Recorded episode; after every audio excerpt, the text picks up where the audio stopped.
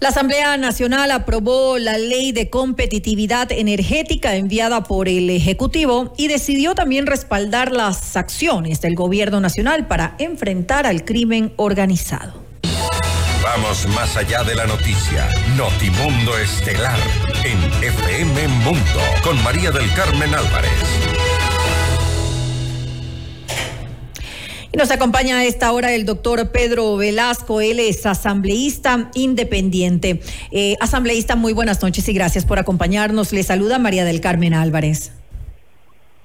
Buenas noches, María del Carmen. Un gusto participar en su programa.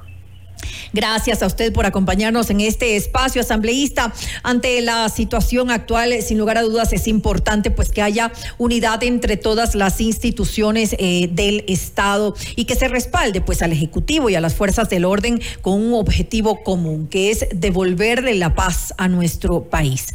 Ya la Asamblea Nacional pues ha dado su respaldo a través de este, esta resolución que fue aprobada por unanimidad eh, eh, para dar este apoyo las acciones del gobierno. Pero ¿de qué forma en concreto se va a ayudar desde la Asamblea Nacional justamente para que eh, las acciones del gobierno puedan implementarse de forma efectiva?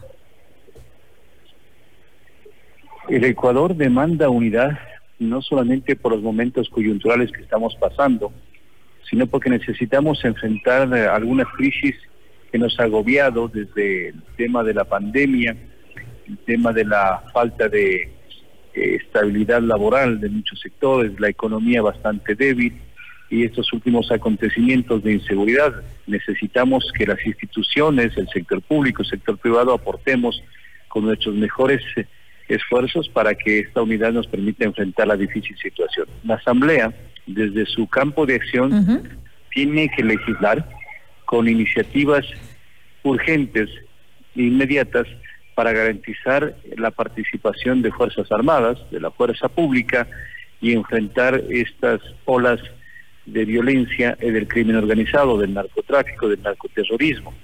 Así ayer se anunció el compromiso de que sería prácticamente las primeras eh, semanas del mes de marzo que se empiece a tratar estos temas de reformas al Código Orgánico Integral Penal. Si eso se lo hace, estaremos dando muestras de que se puede dar un respaldo no solamente teórico a través de una resolución, sino práctico con seguridad jurídica. Ahora, ¿de qué reformas eh, estamos hablando? ¿Cuáles? Me imagino que ya eh, de alguna manera hay algunas que, que eh, se tienen contempladas para pues tratarlas de alguna manera y poder hacerlas efectivas en esta situación. Sí, dentro de las principales, y eso bueno, ya está anclado a lo que está anunciando el presidente, el tema de la consulta popular, el tema de la reforma parcial de la Constitución que en días anteriores también la Asamblea aprobó, está la participación directa de Fuerzas Armadas en estos conflictos internos que estamos viviendo. ¿Y cuál es la participación nuestra? Precisamente adaptar las normas inferiores, que son el Código Orgánico Integral, penal para que se pueda eh, un poco proteger la participación de los organismos de la seguridad pública, Fuerzas Armadas y Policía Nacional. Esto es importante. Si no les damos nosotros esas garantías, lastimosamente a futuro se podrán seguir acciones en contra de los uniformados que no les permita hacer un trabajo eficiente como todos anhelamos. Así habla también en reformas que eso tendremos que debatirlo de endurecimiento de penas. Ya muchas experiencias en otros países no ha sido el resultado ideal, es decir, tener que eh, endurecer penas para disminuir la ola, de criminalidad e inseguridad, eso no ha dado resultado.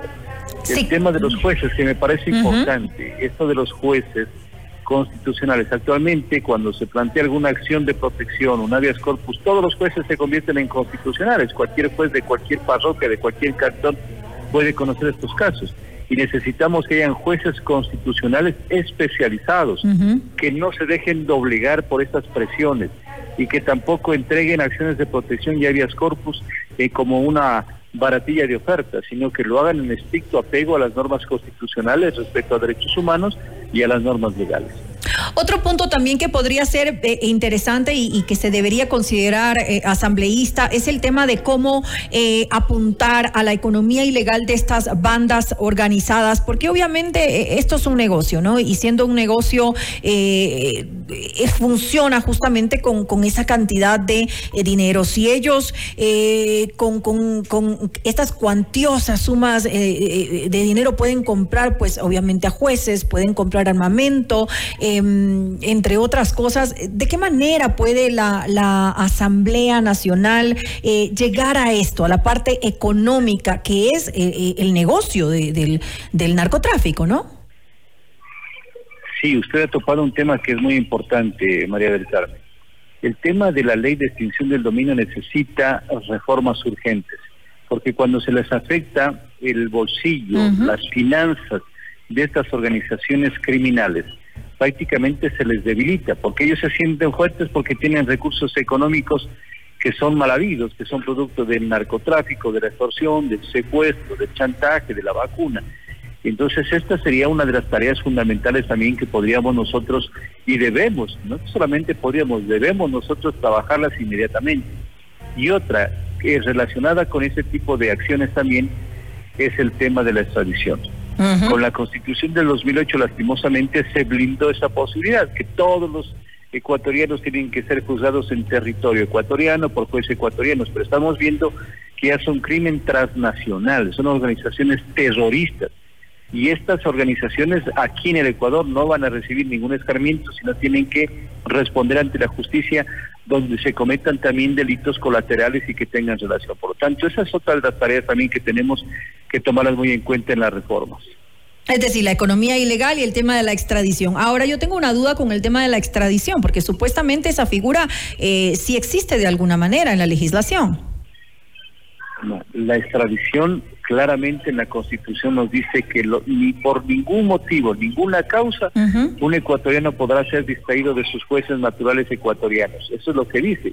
Y para ello lo que está enviando precisamente la consulta del presidente de la República una de las preguntas de la extradición. Y creo que eso en otros países, si bien es cierto, no ha sido la solución o la panacea, pero sí da resultados. En Colombia, y yo tengo conocimiento por la cercanía que vivo en la frontera, de que hay procesos en donde muchos de los eh, crímenes que se cometieron tuvieron que responder precisamente en otros países, especialmente en Estados Unidos.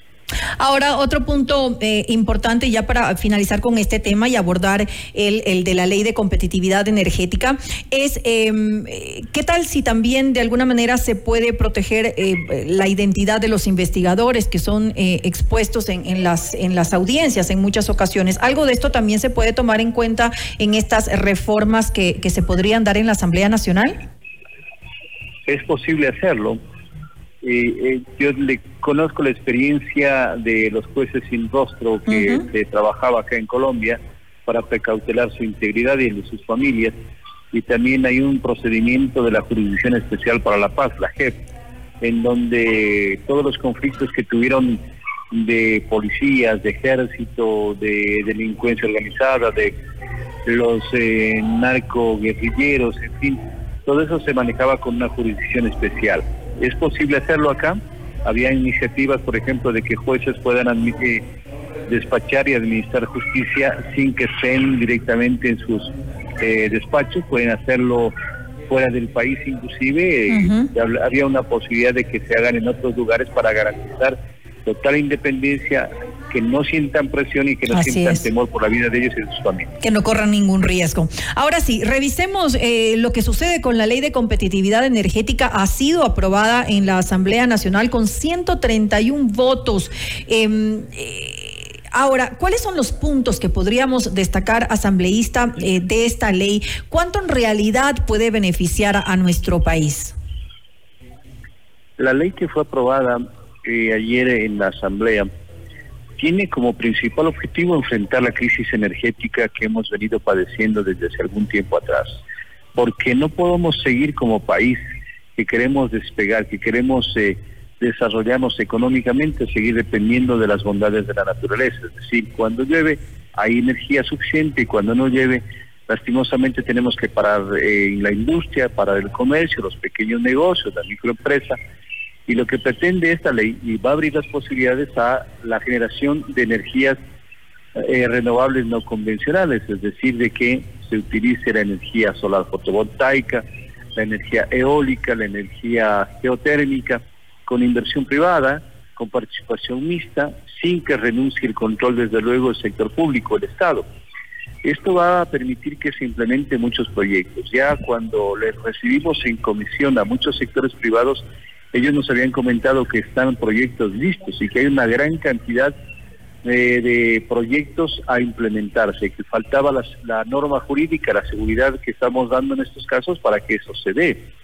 El tema del financiamiento, que es importante, de tener un fondo de inversión energética que no ha tenido en otros tiempos y que hoy es necesario para renovar equipos, maquinaria, repotenciar algo que ya no funciona, para emprender en nuevos proyectos, yo creo que eso es fundamental. Esos son los temas prioritarios. Y otro más, el tema que me parece trascendental es el de eh, apuntalar el cambio de matriz energética, que ya dejemos de depender de los combustibles fósiles y vayamos utilizando energías limpias, cuidando el ambiente.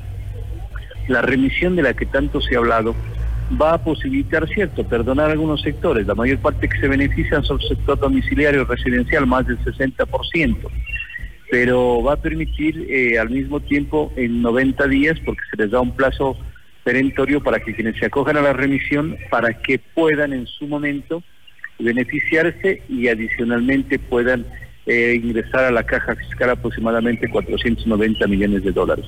Se condona también el 100% de las deudas de alumbrado público y de electrificación a las provincias de Manaví y Esmeraldas, que fueron afectadas drásticamente por el terremoto del 2016. Esos son los aspectos importantes.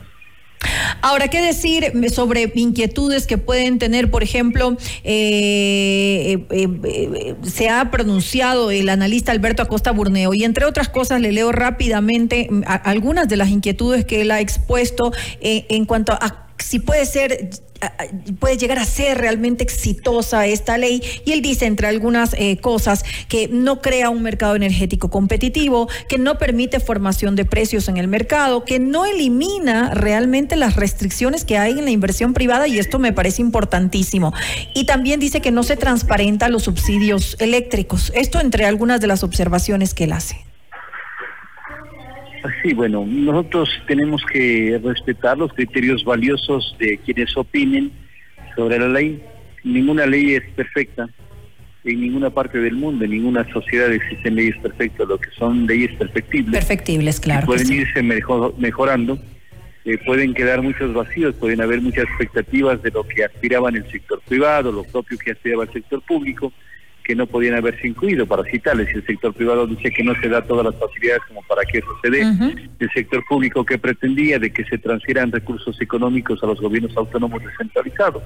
Entonces cada uno tiene su derecho a reclamar sus espacios y sus beneficios.